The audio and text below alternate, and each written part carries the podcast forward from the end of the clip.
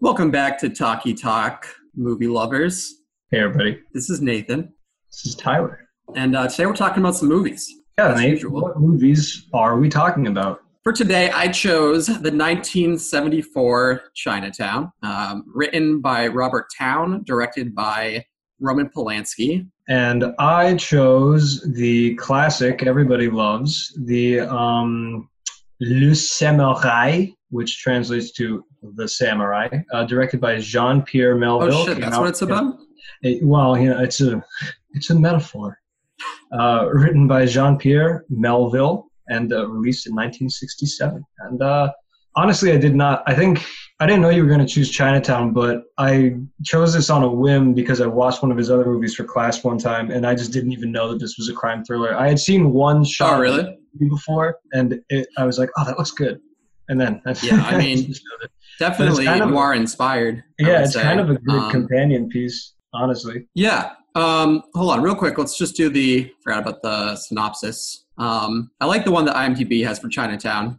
It's uh, a private detective hired to expose an adulterer finds himself caught up in a web of deceit, corruption, and murder. That's a good one. After professional hitman Jeff Costello is seen by witnesses, his efforts to provide himself an alibi drive him further into a corner. Does he get caught up in a web of deceit, corruption, and murder? Some would say. I'd say he's the spider in this instance. Ooh, it's an Who am I interesting to take. Um, yeah, I just finished um, Chinatown. I wish Okay. I hadn't just finished Chinatown because there's a lot to think about. Yeah. But I'll talk through it here. Um, this is Yeah. live, unadulterated. Five people. Uh, you want to start with Chinatown? Sure. Um, right off the bat, let's say for these two movies, uh, what we thought, just you know, good, bad, eh. Yeah. Uh, you go ahead with Chinatown first. I loved it. Thought it was really, really good, uh, and just really solid all the way through. Um, yeah, it was like a kind of exactly what you would expect from a detective movie, and then like a lot added on to that. It didn't, uh, you know, it felt like it kind of hit all the right, like, oh yeah, I know that notes, and then it Hmm. kind of was like, oh, huh. I liked it. Yeah, I'm with you there, 100%. Um, I thought it was excellent. And for, excuse me. Oh yeah, and I also liked Le Samouraï, but didn't like it as much. For me, Samouraï was a little eh, Yeah. towards the side of good, but it was a little like, we'll get there. But anyway, Yeah, Chinatown. fluffy. Um, well, since it was it was my pick, why don't you kick it off? Sure, that, that checks out. Um, first off, I thought this movie was just like a really. I, I loved it writing wise, which is so funny because I feel like on paper this could be a movie that like I think you could possibly roll your eyes at if you were reading the script. Hmm. Where like this Jack Nicholson's character is like so needlessly snarky sometimes, and like just often like shoots out these zingers and is like usually the smartest guy in the room. But like his delivery of it and and like uh, pretty much the tone of the movie, I think really just sell it. And, and the lines are great, even though they're like quips and they're kind of like corny. They're just great. Like there's, I have one written down. There's a lot. Yeah, I don't remember the context of all of these lines that I like. Yeah, I just wrote yeah, down the lines. Um, I liked the his exchange with the guy who he knew from his um old cop days, the guy who he beats up like twice. Um, and he talks about his time with the rum runners, and he said that like he just he was like, yeah, he didn't let the rum runners lose a single drop, so we'll hold on to your water for you for sure. Like, damn, so good, dude. damn, it It was is- just like ice cold.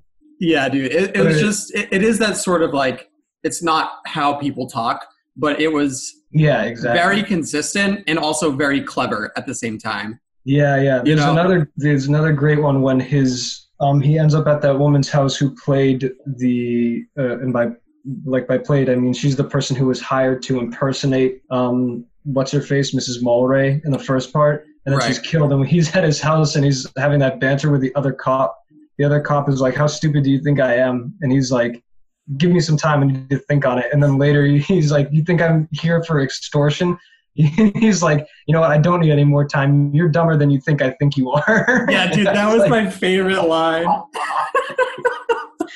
That's just Like, like So on good. paper, it's so wordy and like so fluffy that it feels like that could never be delivered. But Jack Nicholson is such a fantastic actor. I Dude. mean, like, This was just uh, such a huge reminder of that. He just like yeah, I, I know Yeah. exactly what you mean. I had that same thought afterwards that I was like, I instantly understood that line, even though if I read it, I would be like, what the fuck does this mean? Like, it's just so yeah. Like, just the way, like, how Yeah. punchy it was. You just immediately got it. And you're like, oh, okay. He's quick. Yeah, he just walks that line that the that the writing I think also consistently walks of just like corny but kind of like heavy at the same time. I think it feels like kind of the whole tone of the movie. Yeah, I agree. I honestly, I don't think it's so much corny as I would say just like stylized. You know, like Yeah, it I doesn't, because I feel like with corny, it's like a little bit. I know what you mean for sure, but um, Yeah, I feel like I- I it's a little bit more like it sounds kind of cheap, and it's like, oh, that's what you would expect. This I, I felt like I, I do not mean cheap. I just Yeah. you know there are no, I know you don't. I don't know you don't mean that. I'm just saying like Yeah, no, no. Um, Yeah. the- like, but like the moment when he walks in his office, I guess maybe dated or just like true to the form, uh, to a to a point that it's noticeable. Like when he walks in his office uh, at some point near the beginning, and he tells his secretary, he's like, "Go to the little girl's room for a couple minutes." it's just Yeah. like, like you totally know like what decade it's from. It's it's it's it's Great. Oh, yeah. It's like, yeah, um, no, absolutely. Like yeah, I mean, there's a lot of like sexism and racism throughout, but. Uh, But, you know, yeah, it's not a movie that's condoning it. I don't think. In Yeah. I don't feel that It's way. It's just either. like trying to capture that time period. yeah. Um, I, I think I, I yeah I think it would be missing the point to think that it was like condoning that. I feel like it was actually very specific kind of with its use of race, especially with like Asian people throughout like being a lot of the servants being Asian, and then at the end like Mm. uh, they like barely get like any lines, and then at the end it's just that like crowd of Asian people in Chinatown, and like Chinatown the whole time has been this like kind of metaphor for like the like lawlessness of it and like the, the the place where you can just get away with things like the place where things don't really happen mm. Basically I, yeah. yeah that was so yeah so i have a, I have a lot of thoughts on that um that are just coming to me now as we're talking about it um yeah i took i took the ending so like the metaphor of chinatown i think a reason that you see this like sort of ca- casual racism against asian people um it's that idea that like in chinatown people can get away with whatever because the people are so like beaten down that no one's going to believe them. And it's that next level up of like even in the greater city, compared to the elites, everybody else is on the fucking bottom floor and can't do anything. Even if they see it and they know what happened, they can't do anything Yeah. about it. Um, yeah, Yeah, just like great imagery that is just explored fully through the plot and like the story. yeah I, what i thought it was really interesting about the imagery actually was that there's a lot of handheld and kind of like rugged stuff throughout. I was curious about that. And then i remember when I, when I was watching during the orange grove scene i was like wow this is like really well shot. I was like this is like it, there was like more going on and like more static usage of the camera like less kind of guerrilla uh new wave. Thanks france. Um but actually i thought it was interesting because uh, amazon has all these like trivia things which is what i watched it on um, it has like trivia that pops up while you're watching it and i it actually there was two cinematographers for the movie and i think the only scene that the first cinematographer did was the orange grove scene Oh, really? yeah because he was just too costly and he, he was Oh, just wow. like which i think makes sense because the shooting in that is much more like a planted camera in a car driving through an orange grove as opposed to like a handheld camera following um Gittes i think is his name as, he As far as I remember, it was the handheld camera was used pretty sparingly. A lot of it was static shots for the most part. I felt like the um, the moving camera was mostly used when there was this like he's like charging forward with his energy, and it sort of captures that that he's like going head first. He doesn't know what's coming, and we're kind of in the same boat behind him. Um, that's the only time that I really remembered that being used. I, I remember there being a lot of really great um, static shots throughout.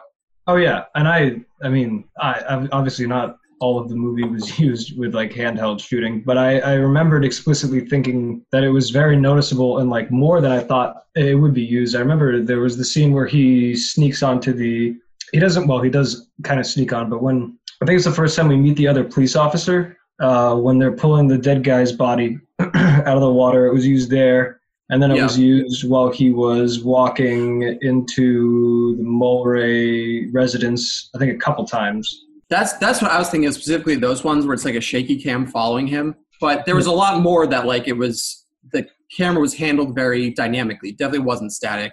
So yeah, no, I see what you're Yeah. saying. I was thinking more just the shaky cam parts, but no, there's a lot, and it's used super well. I think. Yeah, um, really of the camera moving, and man, just ev- like pretty much every single shot in this for me, like just nailed it. It was clear that everything was very carefully considered. There wasn't much, if any, like just functional shots. Even like the more Yeah. standard shots, like I was noticing in a lot of the conversations, especially the early ones, where he's not quite uh, in as deep yet, and I think this was the intention. Um, there's a lot of times where during conversations, it's just like a shot of them alone, and then it cuts to a shot of the other person alone. And then later on, they would do one shot that has both people when he's starting to get deeper into it. Um, but I really liked, especially the first way that they did it, um, because the camera would linger. It wouldn't keep switching whenever they delivered a, a line. It would linger that's- on the person to like it would always capture like whatever if the reaction was like more important than if the acting of the reaction was more important than the acting of the line delivery it would linger on the person with the reaction. And it did really it was like really concise storytelling you know like it, it i like that it, it lets the performance like do a lot of the storytelling too. Yeah, yeah, I, I think that's a, a great combo considering just how many great performances there are in this. Which incredible dude. I, like everybody just killed it especially Yeah, jack nicholson is he's Yeah. just a great Yeah, he's his- just one of the all-time greats especially in the scene when he was telling that joke uh, when he first when we first meet the real Miss Mulwray and like he again like it's just I, in the hands of like a worse actor it just would have fallen so flat oh Like, yeah but he's so convincingly plays that character of like laughing at your own joke which is uh, like hard to do honestly like he yeah. was so oh yeah. Just hyped Um, up, and I loved yo. I loved, I loved the transition from the scene before to that next scene because he's in the barber chair and the dude starts telling him the joke, and then it cuts to um, the scene of him walking to the office, yeah. and like the la- then you hear the last couple lines of the joke as he's walking into the office. Like the audio like trails through, and it really just conveys the idea of like this is just in his head, like the whole time he's walking back, and he's just like ready to like spit it out when he gets back yeah it was really cool. Like that was something I like was like, oh, I don't I haven't really seen that before. Like you definitely see like those audio, I forget what it's called, there's a term for it, but those cuts where like audio bridges the gap. Mm. That was a really interesting one. Um, because the dialogue like was was so disconnected from what was happening visually. Um, but it still like clearly carried like that uh, emotional idea. Yeah. Speaking of transitions, the way that the like the, the way that the plot really changes throughout the movie, like especially in this, for most of the first, I feel like 20 minutes or so, I just had no idea this was going to become what what this turned out being this huge Oh, like yeah. conspiracy social commentary, like like absolute just commentary on how LA is structured as a city and kind of just society at large. And it's just so effectively that transition is seamless. It's Oh yeah, absolutely it just seamless. Yeah. Yeah, and I, I think it's interesting. I think it works really well because we're with um, Jack Nicholson the entire time. Like Mm.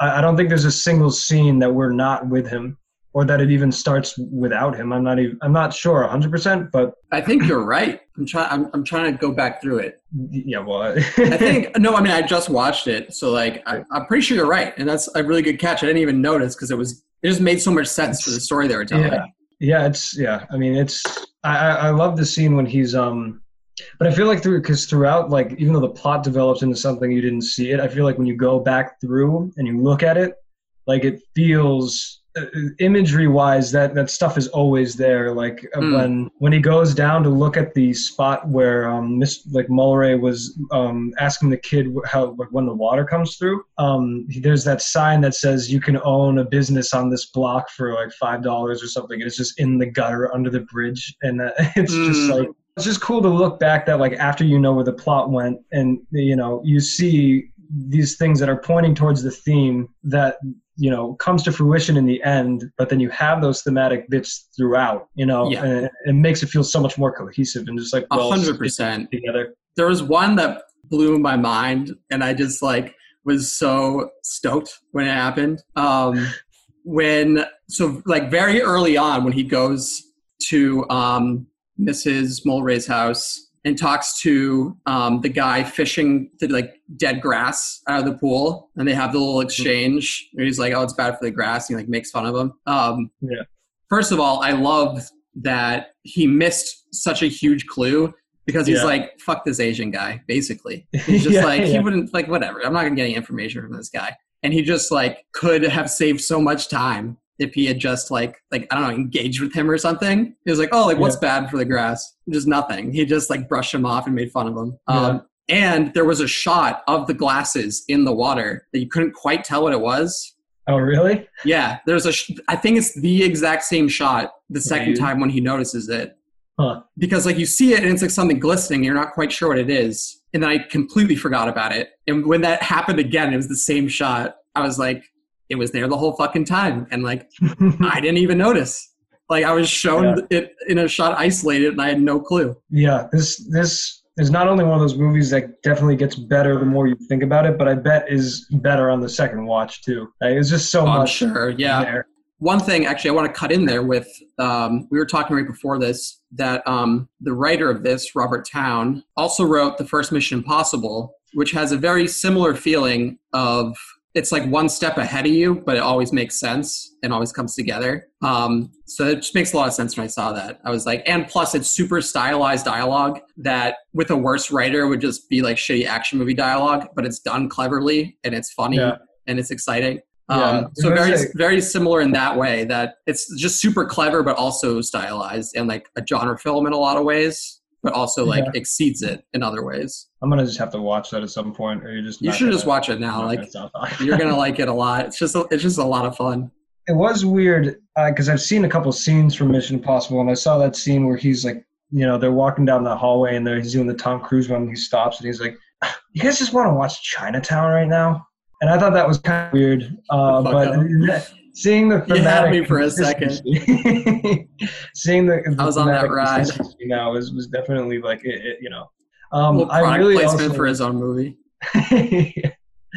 I really liked um, the lighting in it was amazing, Oh my god. amazing. And I really loved the scene when uh, it's after he follows Mrs. Mulwray to where she's hiding her daughter sister, and Mm. He leaves her car, and she's like, "Aren't you gonna like stay with me or something?" And he's like, uh, "I'm not gonna tell anyone about this or something." And she says, "No, it's not what I meant." And then he's like leaning into the car, and his face is like covered in shadow, but you can see his eyes. Yeah. It's like this Cheshire cat effect that like is just so great. I don't even. Yeah. It's, it just it just it really is one of those things that I've talked about with you before, or that we've talked about before. That is like like it just directly beams the feeling into you. Like there's not even much thinking that has to go on with it. Like you just feel what Yeah. that is about. And Hundred percent. Yeah. I mean that's that's so much of that. that's at the core of great filmmaking is just like hitting you on a, like a visceral level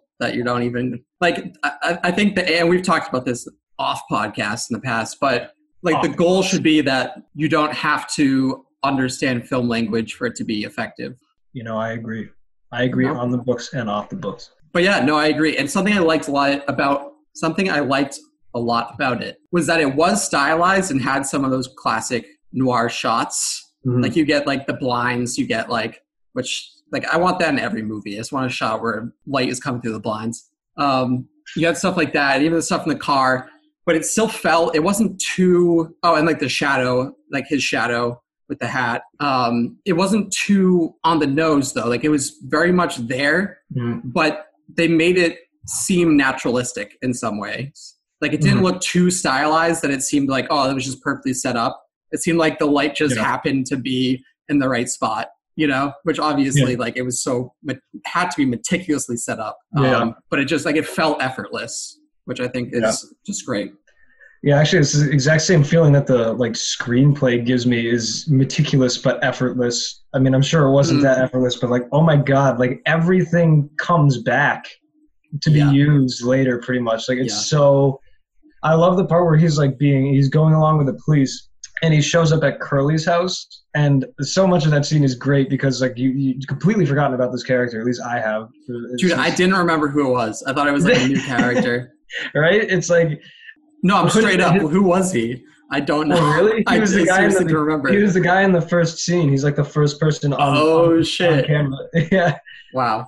Um, but it, it's so great because That's like the wife answers the door and she has this black eye, Yeah. and it's just like it's and like I love.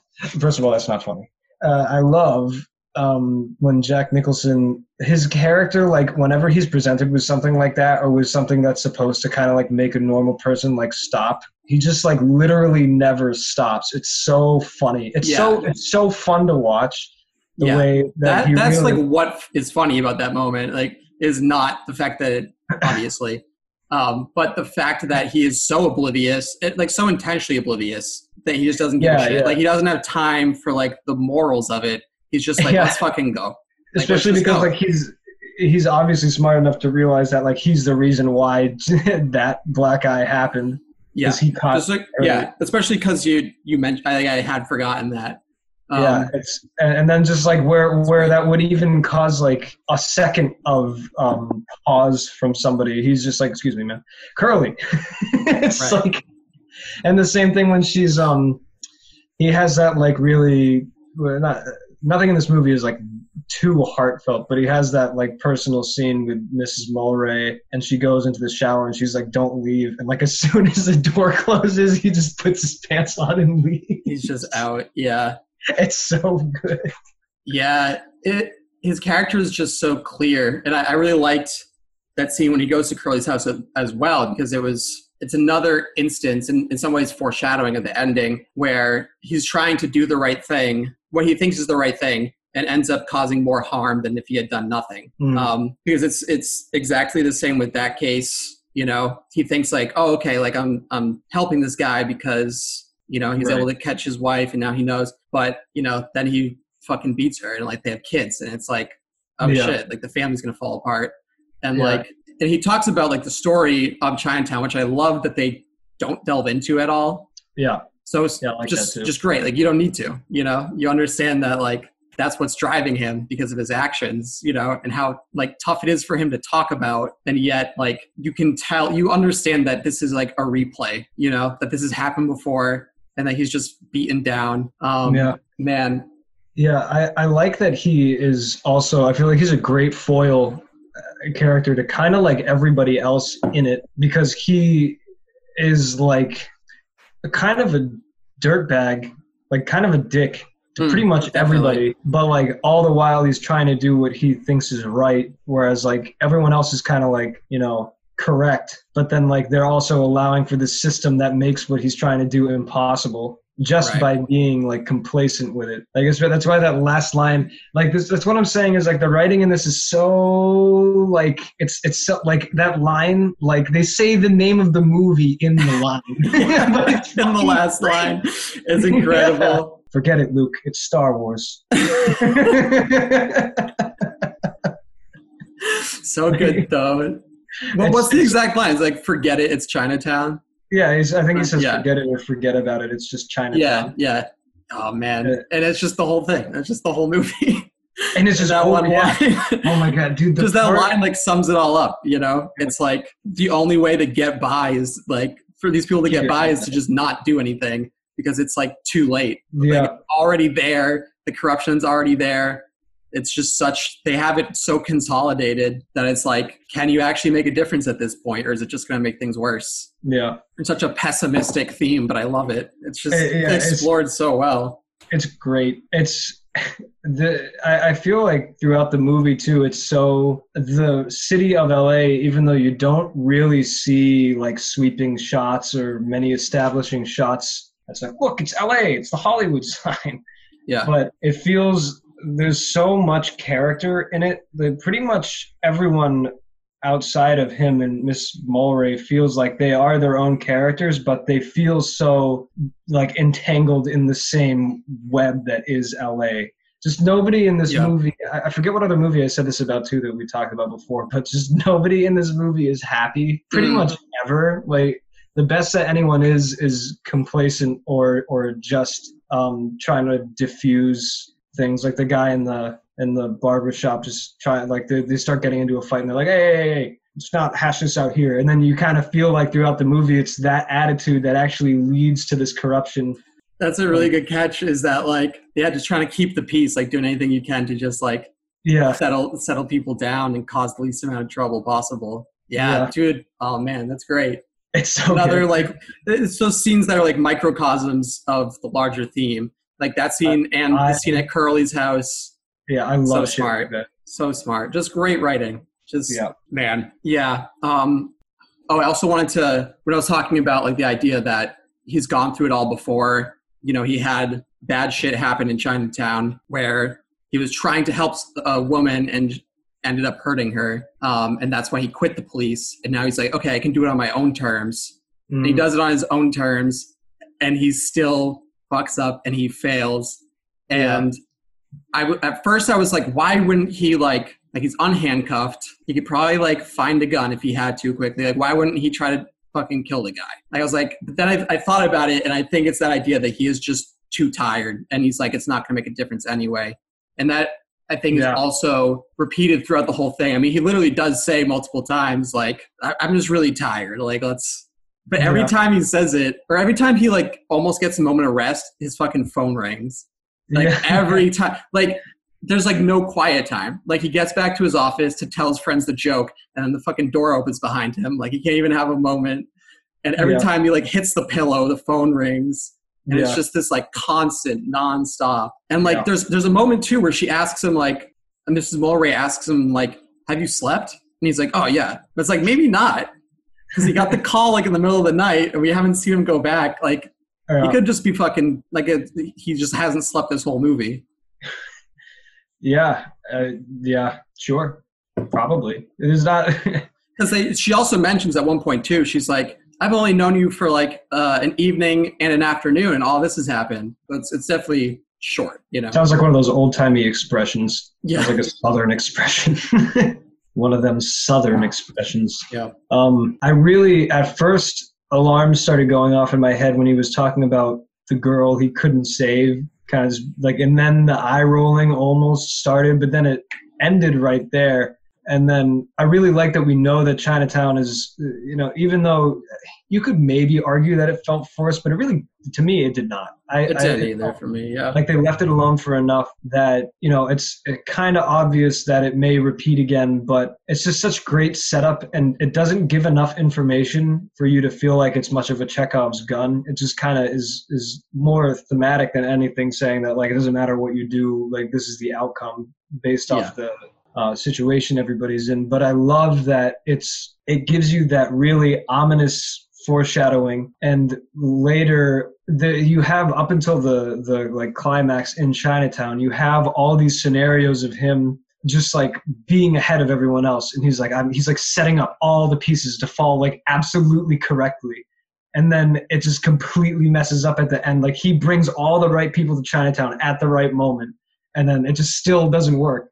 It's yeah, because it's just stacked against him. Because Yeah. you you realize that the cops knew the whole time, pretty much. That was my impression, at least. When he's just like unhandcuff him and send him home. Like you don't want to deal with this because he's like throwing all the accusations. He's like fucking just handcuff him to the car. Like I don't, like he doesn't even hear him out. I think him unhandcuffing him and telling him to go home is the like I know I can't do anything Yeah, about it, but I know.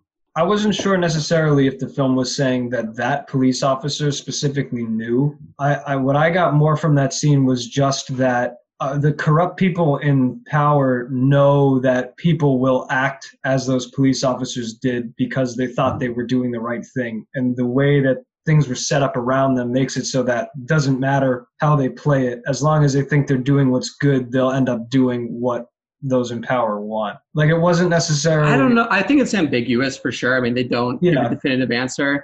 definitely but I but I think I mean it's definitely possible that he didn't know the whole time. My feeling when he unhandcuffed him and was like, just send him home. He doesn't want any part of this. My feeling then was like he put the pieces together. Like he knows that Jack Nicholson is a good detective and Yeah. he knows that he's been like really looking into it and how like impassioned he is about um the fuck's his name, the father. I don't know. grandpa, father, father, grandpa. Yeah, whatever. Um, I forgot what I was saying. Just lost my Yeah. It's complicated, just like society. But I think he just like knew. I think he figured it out. He put it together, and he was like, "I just can't push it any further. I just got to let this lie, or I'm gonna get fucked too." Yeah, I think I'd agree. I'd agree more that like maybe in that moment he pieced it together. Um, because a big part of it for me was just that the the idea that this thing was saying that conspiracies are less so much like a group of people just constantly conspiring to try and like do evil and more just people attempting to secure power and not necessarily like orchestrating the perfect way to not leave anything behind but that the way they keep getting away with it is that like nobody it's too much effort for most people to put in to find the things that they have left behind Yeah, no, I agree with that. I agree with that. And Yeah. it's mostly ignorance and like apathy that allows these things to keep going as opposed to like you know if everyone in la was doing what um, jack nicholson was doing and figuring the stuff out it wouldn't be a problem but it's the fact that he's like one in 20 million doing it Right, and he does it wrong too. He fucks it yeah up. He completely. He, does, he like does everything right, and he still fucks up. yeah You know, because at the end of the day, like he just can't. I think you're right. I, I think you're 100 percent right. I think it was more i do too that he knew that, that the cops know that they're not going to succeed in taking down the people up top. I think you're right. I don't think it was like, you know, him, the grandfather, you know, going to the police and being like, you got to cover this up. I think it was more so Yeah. that they were trying, like, they couldn't even really entertain the idea that it was him, even when it was all like interrupting Jack Nicholson's character. He's like, just let me talk for five minutes. And he just like, go Yeah. handcuff him to the car. Like, he doesn't yeah yeah he doesn't want to have to deal with that reality. yeah It's a- again, it's that idea of like just pretend it, it's not happening, just brush it away, try to smooth things over, and just Yeah. you know, you live your life, you have your family. Like let's just Yeah. let's just keep going. Yeah. Yeah it's fucking great Yeah, and just the ending is so upsetting. It's so, dude. The moment that the after um Mrs. Mulwray gets killed, and then her dad like comes up and he's like, "Oh, oh no!" And he just grabs the girl. And she He starts screaming even more, her. dude. Brutal. That was Oh like a gut God. punch straight up. I was like, oh, this is how this is gonna end. Yeah, yeah. That's the moment because the moment that he gets shot, and then he kind of like grabs his left area. I'm like, "Oh shit! Did you kill him?" Yeah. And then I saw I saw the squib go off in his arm, and I was like, "Oh, that's the moment that I knew it wasn't gonna it wasn't gonna end well." and yo, and I loved that you don't know if they like hit the car or not right away because it's like still going and then it Yes. slows down Yes, and it stops and you're like shit. Like And there's so many moments of tension. Oh yeah, it's the same shot. for like linger for 20 so seconds. long. Yeah. It's so good. I love that. That's another thing I loved about this movie is that they weren't afraid to let shots linger, but they were like the most effective shot for whatever was happening. You know, they don't feel a need, need to just throw in more. They're like, okay, this is this does it. Same thing with the dialogue. They would just let it linger on the actors so that they could you could see the reactions, you could see the performances. Like eh, I feel like a lot of I don't say a lot of movies, but sometimes you do see really quick cuts and like trying to put too much in. And Yeah. this was very much just like, okay, we'll cut if, if the shot's better, you know? Yeah, yeah. I just, I mean, it's great when a movie that is two hours long or longer can feel like it just doesn't have any fluff. Like Yeah. it just, it, this whole movie is engaging throughout, and, and it's. There's really never a moment that you feel like there are some moments maybe on the first watch through. I mean, I've only watched it once, but there were some moments that I felt like it's a little not meandering, but I was like, you know, why are we watching this? Or at least like interested in the idea of like, you know, why is this scene important? And then literally every scene had something that came back later. Yeah. You're And like, oh, so okay. impressive. That's why we saw that. Yeah, yeah it was. Yeah. Yeah, It was, really it was crystal clear without being in your face about it. Yeah, there's just absolutely no chaff. Just everything is utilized really well. Yeah. It's pretty much airtight. Yeah. Yeah. Um, I also really liked that there was some of that classic kind of like noir and western stuff too, where like unimportant characters with a gun are kind of like stormtroopers and they just miss everything.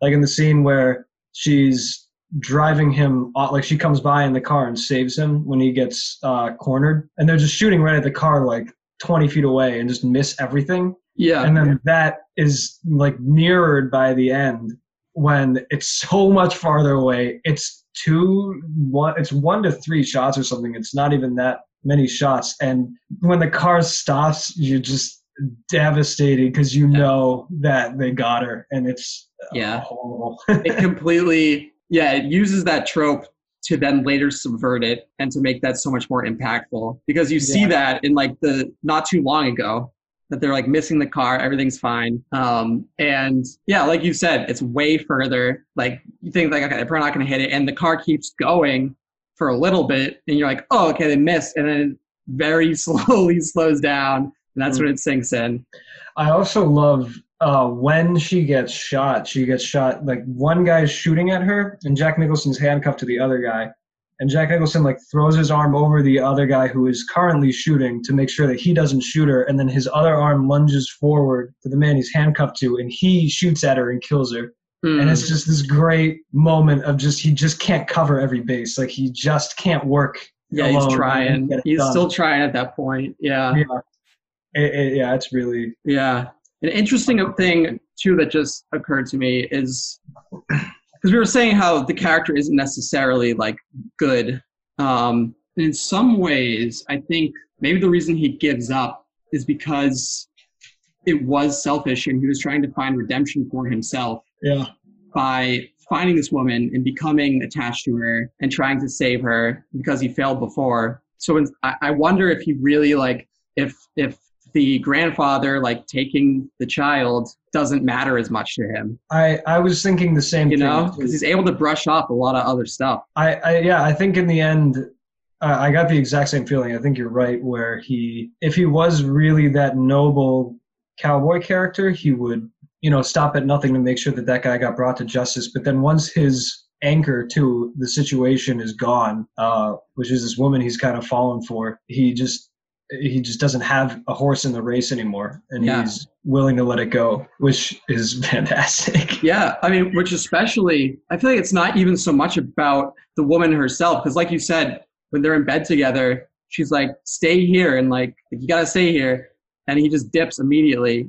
Yeah. I almost feel like it's him like constructing a similar scenario to what happened before in Chinatown. Um, Oh yeah, yeah, I feel that way. like, like putting it to putting these pieces together so that he can have that personal um, redemption or validation even and that fails so he doesn't care as much anymore Yeah. even though what he did i mean it could be part of it too is that he realizes like because of me this girl's now with this guy but yeah i definitely wondered why he stopped fighting at the end and i think that's another reason i think it's being beat down but also his reasons were kind of selfish Yeah. you know Yeah, I, I, I definitely agree. And I, yeah, I think you brought a, up a great point, which is just like, it's like that classic line of like liking the idea of somebody more than liking them. You know, he, he wasn't mean to her, but he kind of just used her and Well, I mean, he he like fucking slaps her, fucking hard, dude. a That's lot. when I was like, okay, this isn't about her, yeah. you know? Well, I what I really liked about that scene too was that you kind of feel his uh, just how frustrated he is. I, I would say you kind of empathize with him. Not that you are like, yeah, slapper, but you're like, oh my god, like you just feel uh, the situation kind of crumbling, and it's just like, just give Gittes the information he needs, and he'll doggone it, he'll figure a way out of it. Like, why are you hiding shit? you Right? He's just snapping. Like that's literally that emotion is definitely like understandable, but I think it really just shows his true nature as a character. Yeah, That He's lashing out at her because maybe she broke this little fantasy he had for a moment, where he's like, "Oh, I'm protecting this woman." It's great, and then he thinks that he fucked up because she's the one who did it, yeah, and he's yeah. just because it's just it's all about him in the end you know? Yeah, well, because he's totally fine with using her throughout the movie for his ends, but when he finds out that she used him, right. it's it's shoes on the other foot, and he's obviously not happy about that. yeah i mean he manipulates pretty much everyone too to yeah, like get his way. And it's it's definitely clever but and you know i mean it seems like he does do it with good intentions but he you know again the end result is curly like beating the shit out of his wife you know? And Yeah. it, it goes back to that barber chair scene which is great and i think sets up his dynamic as a character so well that when he just like pokes them a little bit and is like you're not doing good things to people he snaps and he's like i make a fucking honest living and like Yeah, freaks out yeah. and it's interesting too because he says like he's trying to make the banker guy realize that he's like a bad person by being like, oh, you, like you fucking tear people out of their homes, and like, yeah, I mean that that, that is definitely true, but it's sort of like pushing off his own harm by blaming the people in power, where like Yeah. they are responsible. I don't know if I'm saying this like, No, no, I, I get what you're saying. you know what I mean? It's like they're both culpable. But it's Yeah, this back and forth, like, oh, which one's worse? It's like they're both like causing harm. You know, you know what I mean? Like yeah, I think he's not as noble as he wants to be. I think. Yeah, I think I, I think it says a lot about manipulative people in general and how they kind of it's not really good or bad so much that rises to the top or falls below, but like people who are good at manipulating the system that they see. And I think that's kind of what um, the father grandpa was doing, and all his associates are like manipulating the system uh, and, and knowing how people will act. They're using it to their advantage. And I feel like Jack Nicholson is doing the same thing, but he's convincing himself that he's doing it for noble reasons. Like he's kind of cleaning out, like he's seeking truth in his idea of things. He's a private eye that gets to the bottom of things and he finds out why things happen. And I think he finds solace in that, but all the while, he is kind of doing the same thing. Like he just knows as soon as he has what he wants from someone, this happens like multiple times. I actually wrote this down because this movie did a thing that I usually hate in movies, but I loved in this movie. And that anytime he goes out to a, a meal or some kind of social thing where something is ordered, he just like gets the info he needs and just doesn't eat and doesn't drink and he just leaves. Yeah. like it's so great because Absolutely. a lot that normally happens in movies and you're like why the fuck are these people not eating this delicious food that's in front of them makes sense for his character because he's like not there for the food he's just there Yeah. for the info Absolutely. like No, it totally works. Yeah, no, I totally agree with that. Um, oh, this also reminds me.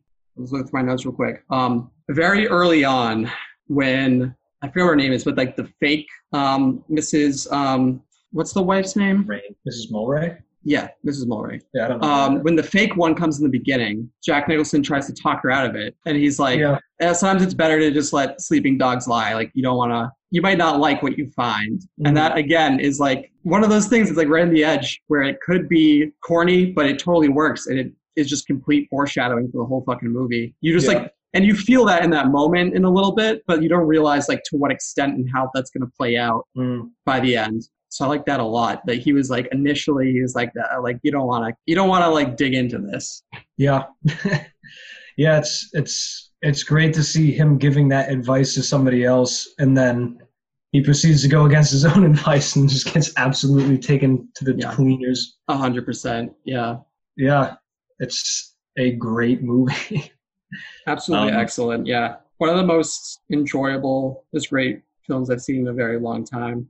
Um, The only nitpicky thing that I ever felt during it was that he got his nose slit and then he would smoke and then exhale through his nose. And I was like, that's insane.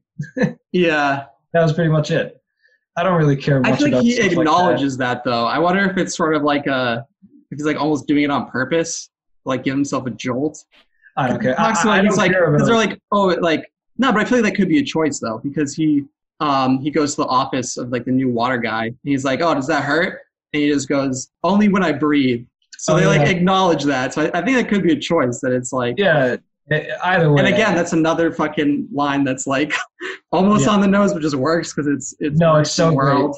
I love so that. That's one of my favorite lines too. Only when I breathe.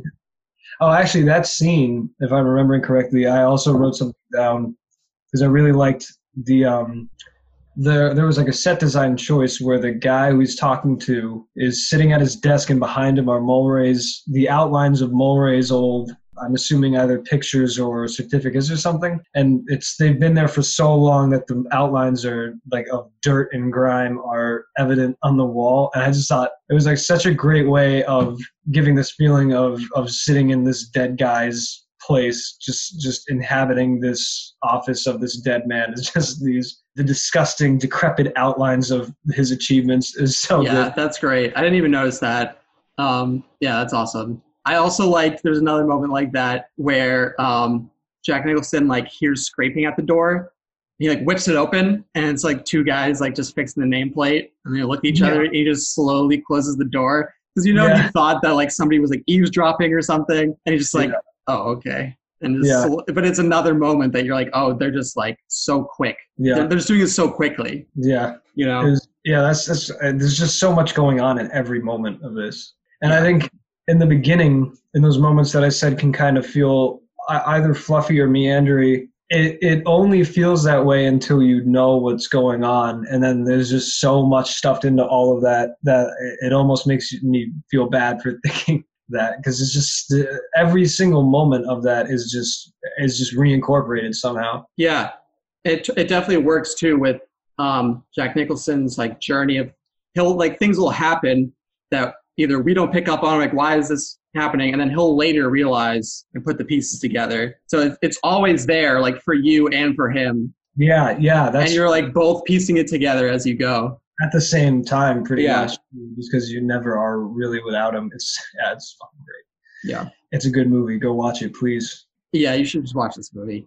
I hate when people are like oh you need this is a movie you need to see. This is this is one of them i would say. This is, this is a movie you will s- certainly enjoy watching i could I'll say that yeah pretty much anybody if we would. haven't spoiled the whole fucking thing like we just did i mean if you haven't seen the movie already, you shouldn't be listening to this. yeah quite i would frankly. say Quite frankly, yeah so that's on you.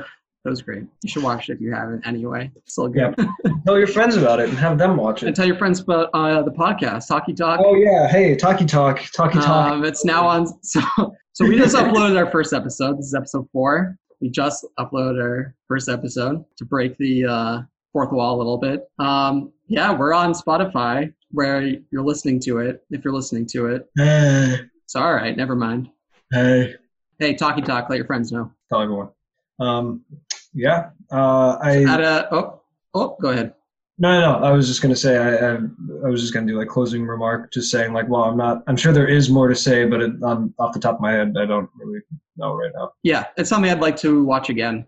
It's one of those I wouldn't mind watching very soon again, honestly. Absolutely, yeah. It's just like we were saying, like it's so dense in a good way that like there's always something going on. One other thing I liked a lot, just a small thing, is like those little like I would have to assume that they were like straight out of detective novels. Like when he set the um the watch and then put it underneath the tire of the car, or like broke her headlight so that he could know which headlight it was. Yeah, yeah, There's like those little things that you're you just you need from a detective movie. That's just like this guy's fucking clever. It, al- it also just says so much about his character. Not only that he's clever, but just that, like he does that to her right after they just like made love, and she's in the shower. He just busts her Yeah. back headlight. Yeah, exactly. It's just not about her. It's just not about her. It's so great. Yeah. Um, Loved it. What would Yeah. you give it out of 10? I've got mine in mind. I would give it a nine out of ten. I would also give it a 9. Very good movie. One of the best movies I've seen in a long time.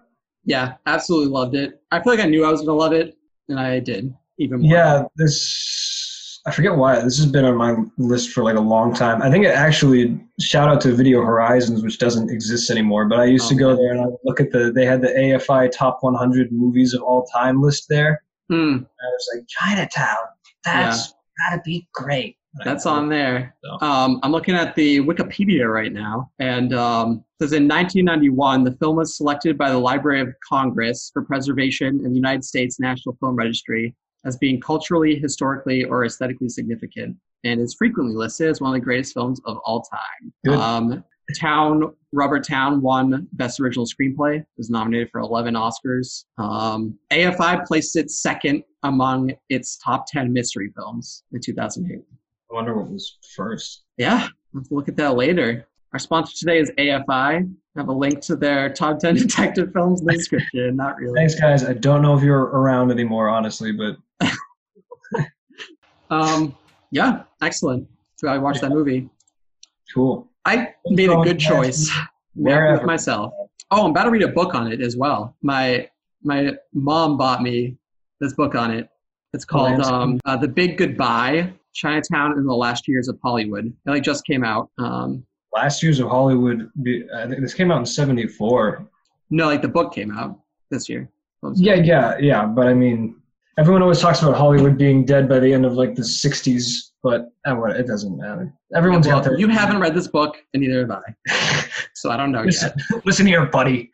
what do you know The, about? the description says this was like one of the last films in like auteur-based Hollywood. Huh. I'll have to see what it says. Yeah, um, sounds like an interesting book. because that is something I've noticed too. I think everybody has noticed is just how much more like less artistic, like big Hollywood movies used to like. They used to be way more just like this was a, a hit. This was huge. Yeah, This was a big like fucking blockbuster, you know. And it just like Yeah. it's changed. So I'm curious. Let's move on to your movie.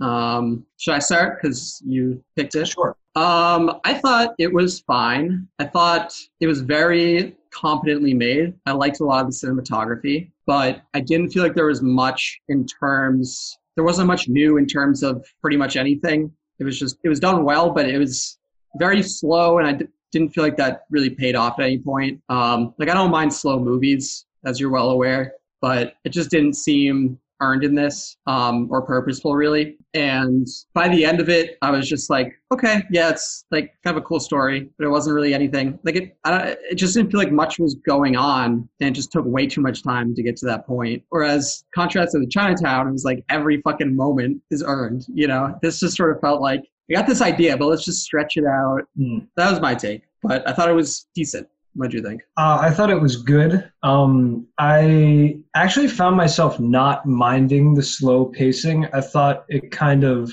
went well with the idea that this guy's life is just very empty outside of his job. Mhm. Um, but I just didn't. I think honestly, I, I I was surprised by how I was kind of entertained at every moment, or at least like um, you know. I don't want to put it in terms of like willing or unwilling to watch a movie, but I, I wouldn't say like, you know, entertained may even be a strong word for some parts, but I never felt completely bored, even though at moments I thought we've been in this scene for a long time. Like I should be more bored than I am. But there were like, it, it, it definitely didn't feel like it ended up being much, you know? I, Yeah. I, I, I agree with you that I think it was very competently shot. I think it looks great. Yeah. Uh, I think there's a lot going for it visually, and um, eh, but I just I, I- think the sets were fantastic actually for for most of it. I really liked the opening shot. Oh, I like that a lot too. Yeah. So grimy and just sad, and his apartment building is so disgusting. The club is is, a, is an interesting look, but um. I just was like looking forward to how this was going to develop into something, which Chinatown did amazingly. Yeah. And then this one, I just felt like I was like, okay, uh, he Gran Torino'd it, but like Right. I- Yeah. I was like, but that doesn't. It didn't really give me anything that I hadn't seen before, and it didn't really feel like, like actually, I really enjoyed the scene where he was being tracked because I was like, oh, what's this going to lead? Like, how's he going to get out of this? And then like he doesn't really get out of it, and like he he he kind of gets out of it by like running faster than them and like exiting the right exit, and then yeah, by that point, that whole sequence just didn't do it for me.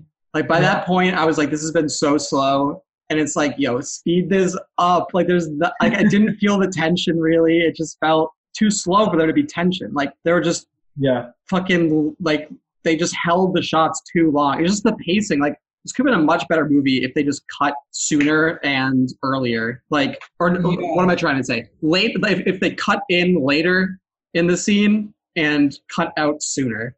This was a movie that it really felt like they they cut into the scene when the scene was starting, which unless you're going for that super slow pace, isn't always like a great idea. Like, Yeah. Definitely Chinatown, they'd like cut into like the interesting parts of the scene yeah, and there are definitely times that that approach works. Um, First Reformed always comes to mind because it's like one of the slowest movies ever, but it, it works. And they literally, and I saw this in um, little this little documentary on um, Criterion uh, in the Paul Schrader collection of him on set. And this is something I didn't even notice, but when he pointed it out, so obvious that he'll cut into a scene like a little bit too far ahead of where the scene's starting. Like there's one in particular where he, he cuts to a door and like the door doesn't open for like three seconds.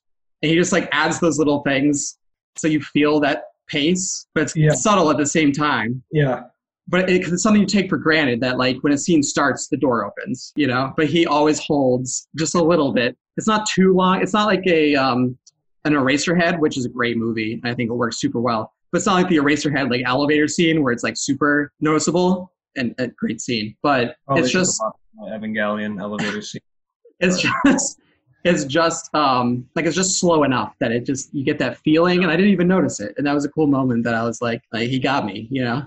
Yeah, I think that you actually bring up a really good comparison with that, which is that this movie feels less like a movie that its bad parts are bad because of incompetence, but its bad parts are bad because I, I don't really feel like at any point in this movie that something other than what the director wanted to happen happened. I just felt like I didn't always agree that what the director wanted to happen was like the best choice for the movie. If that makes any sense. Yeah, you should just remake it, Tyler. Yeah, it should. You know so much.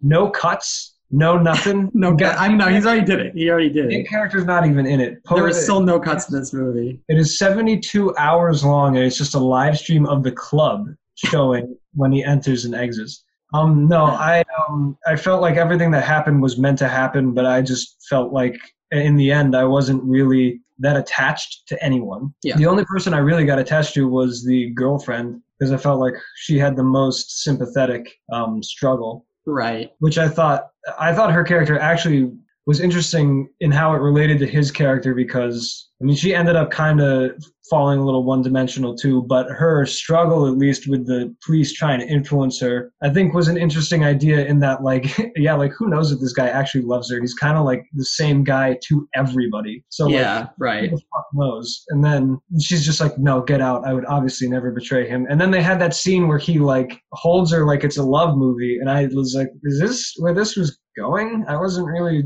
feeling that this is the direction this was going to go in. Yeah, it definitely pokes at some interesting things, but I don't think really explores them. Like the idea of like the police wanting to set up, like not really caring what happened, just wanting to get somebody is an Mhm. interesting idea. And I guess it's kind of explored. It's just, I don't know, it just wasn't done in like a really interesting or new way. Yeah, I I think the storytelling is probably the weakest part of this film, to be honest. Yeah. I, or or the story. I, I actually think I agree with you that the chase scene, if you can call it that, is um, definitely too long. But I did Way really too long. I was like, yo, just let's get through this. I, I really like the use of the like light up map as a prop though. I thought that was like a really good way to add some tension to it and like show that there's like no way that he's getting out. But then he kind of just runs faster and he gets out and it's just like Yeah, that's the thing. Like he doesn't really need to like outsmart them that much. yeah, yeah, and that's that's They just kind of they put the bug in his room in like the most fucking obvious place. I was like, thinking the same thing. I was like, they also take like 30 minutes to plant it. and they Jesus yeah that scene Let's that scene, this. that scene was the worst scene for me. And that, like, I, it, it didn't involve it, it. Literally, you got one new piece of information for like six minutes of film time. Yeah, I don't And- get that approach. And, and for that, I was just like, that is like the least economic I've ever, or I, one of the least economic ways I've seen film used. And I also, yeah, again, same thing. I, I, the whole time I was watching, it, I was like, "You're his blinds weren't drawn. Like this guy is like a sociopath. He doesn't like he doesn't have anything on his walls. You think he's not going to notice that his blinds are drawn? Plus, like even if he didn't, he knows the fucking cops are looking for him, so he'd probably Yeah. just check at some point anyway. Like, I mean, Yeah. he notices the bird's stressed out, which is kind of cool. I liked the bird thing. Um, and that's why he checks. But I think he would have probably checked at some point anyway. It's just like, Yeah. or, or like maybe just like opened his blinds Or like put it under a table or something. Anywhere. just anywhere that wasn't. Anywhere Dude. other than where you put it is like And- it's, it was bizarre. It made me fucking laugh because I feel like this one shot. I just feel like it. The idea didn't work, and so they just hit it because like he puts the big thing up there at first for some reason because they have the small thing. I don't know he's putting. Uh, He puts the big thing and he opens the curtain. And he's like, "Oh yeah, I can see it." Takes it down, puts up the small thing, and the camera pans down to him, and then he opens the curtain, and you don't see the thing. It's like probably because Yeah. you could just see it. yeah, like, you think you're fucking tricking us? yeah, yeah. I don't know. I You don't need to see the curtain. Just believe us. Just believe me. yeah that that was the I would say the first scene that I really felt the length of how long each scene goes on for. Like I think for the first part of it, I was fine with it because I, I felt like it really matched up. I loved the whole sequence in the police station because I felt like it, it really put you in their skin of feeling like it's just like a war of attrition, and these cops are trying to like wear everyone down until they slip up. And Yeah, I, I thought that is. was- Yeah, sorry to interrupt, but I, I think that was a moment that the pace worked, yeah. And then after that, when it didn't change at all, that's when it started. yeah get- and the and the, we really ner- learn like nothing about the main character that we don't know in the first like 10 minutes yeah, like nothing Pretty really much. develops much besides the plot for me right. The plot, excuse me, the plot isn't that interesting, so it's like it's not much to hold on to. yeah Um, yeah, I honestly don't have a whole lot to say about it because I just really feel like it was yeah kind of fine. there's there's not a whole lot there um it's well presented uh in terms of like how it looks but it, at the end of the day like yeah, it just falls a little flat because there's just not really that much to work with for me uh, you know i i originally at first like liked uh the character because i just like that in this i was hoping it would be somewhat like i could fall in love with it the, the same way that I fell in love with Jack Nicholson's character's consistency, where it's just like he's just so headstrong and just so like kind of one note in a good way that like it's going to be interesting to see how the plot like kind of bends around what he does. Like in the first scene, Right. But he also, like Jack Nicholson's character, I think why this works is he totally has an arc anyway Oh yeah, and Yeah, totally yeah. like changes a lot as a character by the end. Like his mindset is what changes by the end. Yeah, yeah, And just like his outlook on the world and like what he's trying to do. And yeah, that all changes so much. yeah. There's like no arc for this character. No, it's just like like Yeah. I, I don't yeah. It didn't I don't know. The ending didn't even feel that earned. Like No, I did not, because because the ending was supposed to be like what he was getting the police off of his girlfriend's back. Like, is that the idea? I think so. I think the idea was maybe. I thought the idea might have just been that like he he got like his like he got his revenge and that's all he wanted.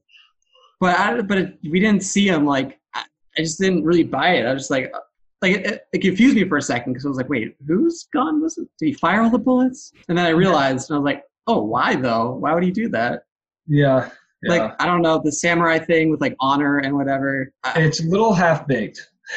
yeah. Yeah, because on, I'm trying to. It was hard for me to like really retain a lot of like the plot too, because there just wasn't a lot. They just yeah. kind of would space out at points because there wasn't much to hold on to. Um, because there wasn't really like an honor thing. I don't think. Uh, yeah, That's what I thought was- the samurai thing. yeah, I don't know. Maybe I just don't know enough about samurai, but I did. I did like that at the end of the movie. They said, um, "What are you gonna do?" He's just a samurai. I like that a lot. It's very concise. He's a samurai. Forget about it. Yeah, I yeah, I don't know. How the pacing worked in the first part made me excited for the rest of it and then it really just never took off. And the way that it took off didn't really feel like it was helped much by the pacing past that point. Yeah, and it it really didn't seem like the pacing served much of a purpose to me. Um, Yeah, past that first part I didn't really feel like it. yeah, like it makes sense to be like, okay, they're like really just like stretching this out to try to break these people down, get somebody to admit. That makes sense. But then the rest of it, it just didn't fit. I didn't think like thematically or it just yeah, it just seemed like it was slow. It didn't seem like that was really a, a choice. Like Yeah. like a narrative choice. You know what I mean? Or like a thematic choice. Yeah, I don't know. I I feel like I would have to learn more about this director, but I also like not super interested.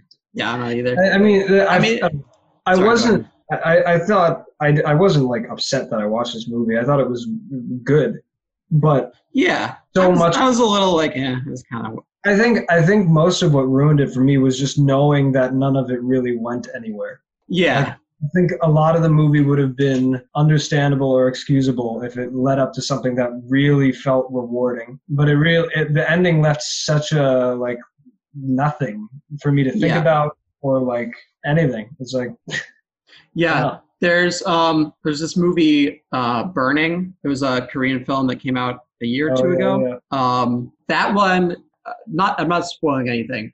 Um that's a movie for a lot of it. I was like this better be going somewhere. And then I walked away from the movie satisfied. I was like there's a there's a big chance that I was going to walk away from that movie and be like eh. Yeah, But following it through to the end, I was like oh this is incredible. Like cool. Yeah. Yeah. yeah. Is that the one great. you watched with Franco? yes.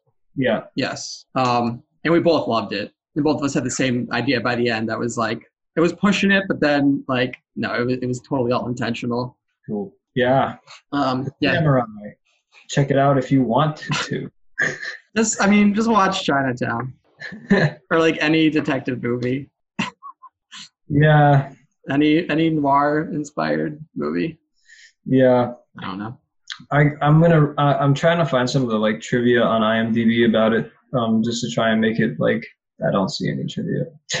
One, a lot of what this gets praised for is that it's an auteur movie, and I think that just further cements the idea that like I definitely feel as though the director had an idea and followed it through in his style. Hmm. I just didn't like what he followed through with. I Yeah. I didn't really like the product. Like sometimes you just need other people yeah, be like, know. hey, this doesn't work. or like, hey, what's what is this about? This is so critically acclaimed too. yeah, I guess so. This in Chinatown differ in rating on IMDb by 0.1. Chinatown is 8.2. This is 8.1. That's insane to me. Yeah, yeah, yeah. I don't know. Definitely is not the same for me, but to each their own. Yeah, I don't I don't get that. I can understand appreciating a movie like for its significance, but Yeah. it, it seems like wrong to me to just like act like it's a fucking 10 out of 10 movie still. You know what I mean? Like uh I don't know. Yeah, I mean, I don't even know how much impact it had. It, it was just kind of. I mean, sometimes there's just those movies that are super critically acclaimed that like that's the only world that they're good in. Other times, you know, that's not true. But sometimes you find one, and you're like, eh, why? It's just like in the canon, so I guess it's good. Okay, this is weird. This this trivia says this is one of the most influential films in history. Eh, but it says it names all these directors and others have all made films strongly inspired by it. But I don't know where anybody's. Like, it doesn't. But these weren't new ideas. yeah, This is literally most of the shit was out of like 1930s noir films. Like this. What do you mean they were inspired by it? Like, what? I don't know. I have to figure. I'm. That just seems like bullshit to me. Like it's maybe I'm know. just maybe I'm just not smart enough.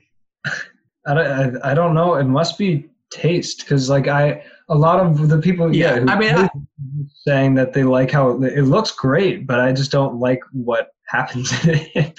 Yeah, there's just a lot of different moving parts in filmmaking. Like it's not just the Yeah. pure image. A, a lot of it's the image, um, but there's a lot more going on too. Yeah, I mean, I just to just to clarify, I'm not saying like if you really like this movie, you're stupid or it's a bad movie. It just I, like we were saying, like it's it's competently made. Derek, the one guy. There's some fucking live text me, fucking idiot.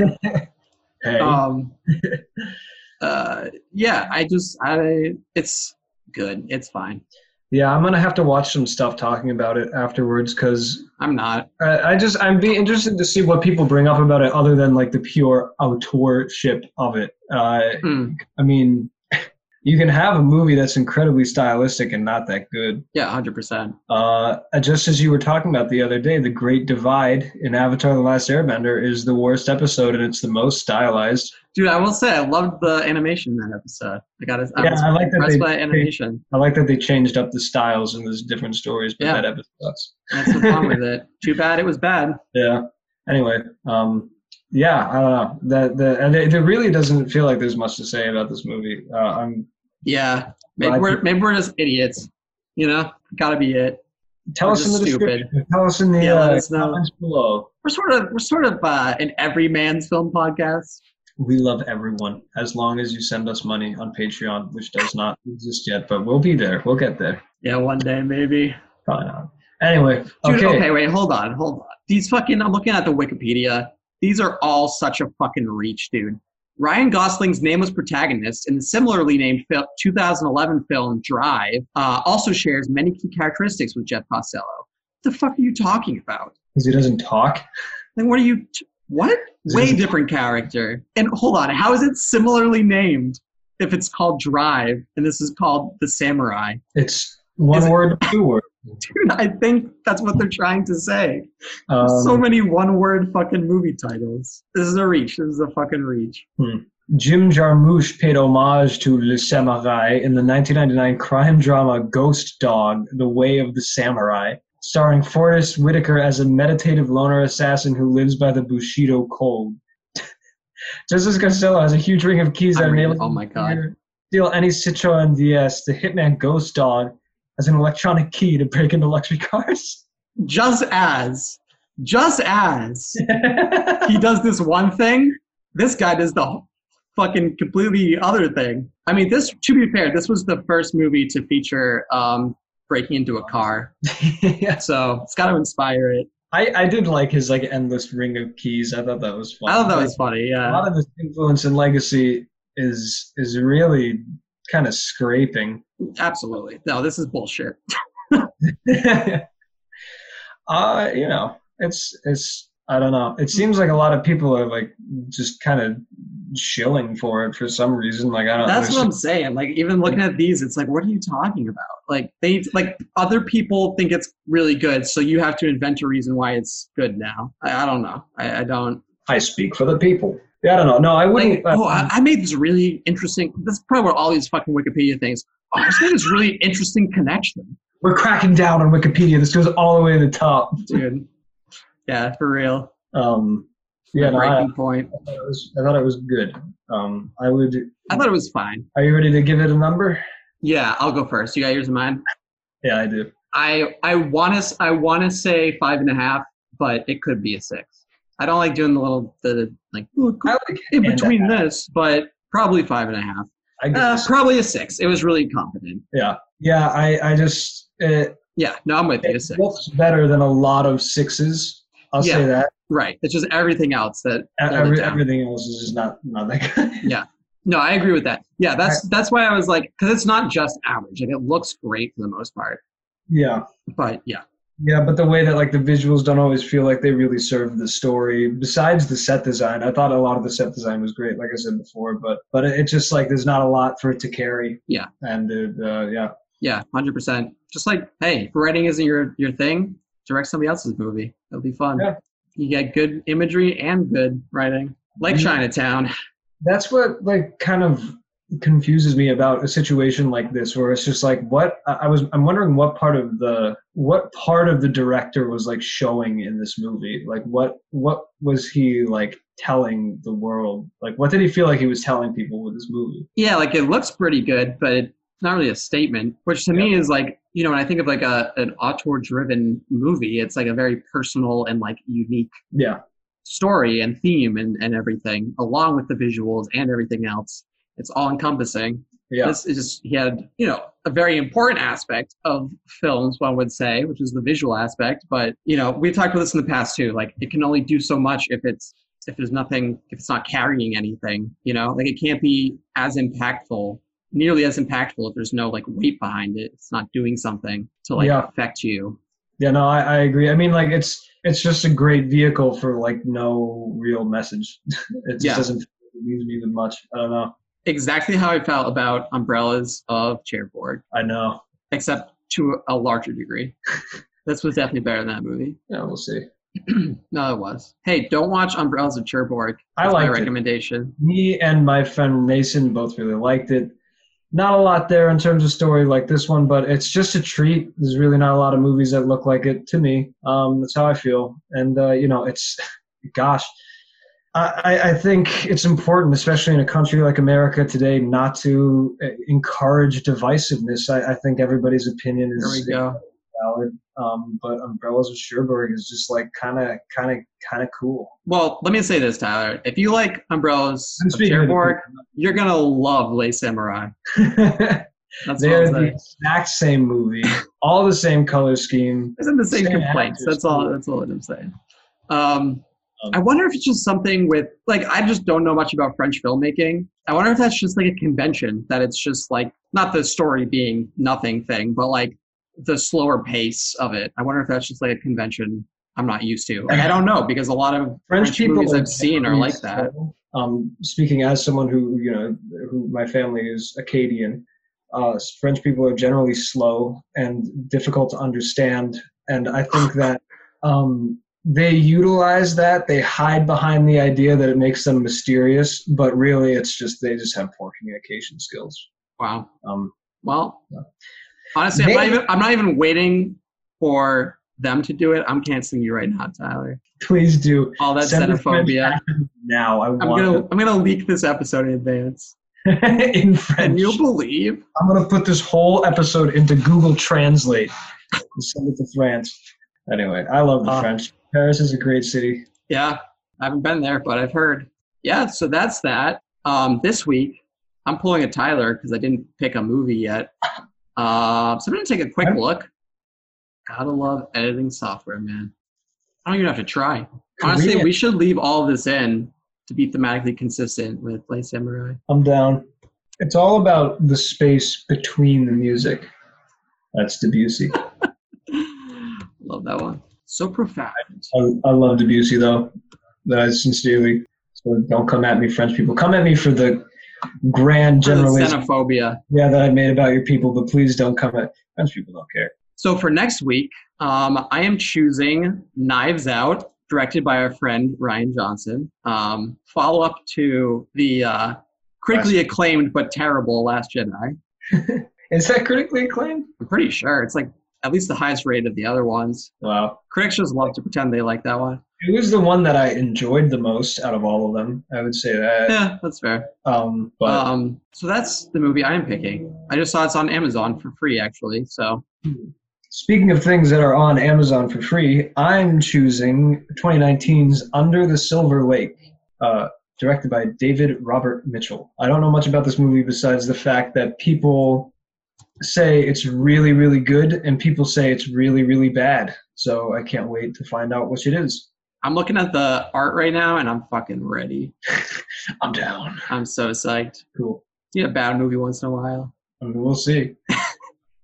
so I remember you said the same thing about Le Samouraï. Not the same thing. Le Samouraï, you didn't have the some people say it's really bad thing because evidently they Um, don't. Samurai, I just straight up said I don't know anything about it. But people say it's good. No, I, I, I think I had said that I saw that guy's other movie and I liked it. Well, we'll find out when we edit it. In uh, Melville's Under the Silver Lake, his follow up to Le Samouraï. No, guys, don't worry, it's not. We'll see how it measures Don't up. worry, don't worry. Different, Thanks, different director. All right, thanks for listening, guys. Um, bye. Cool.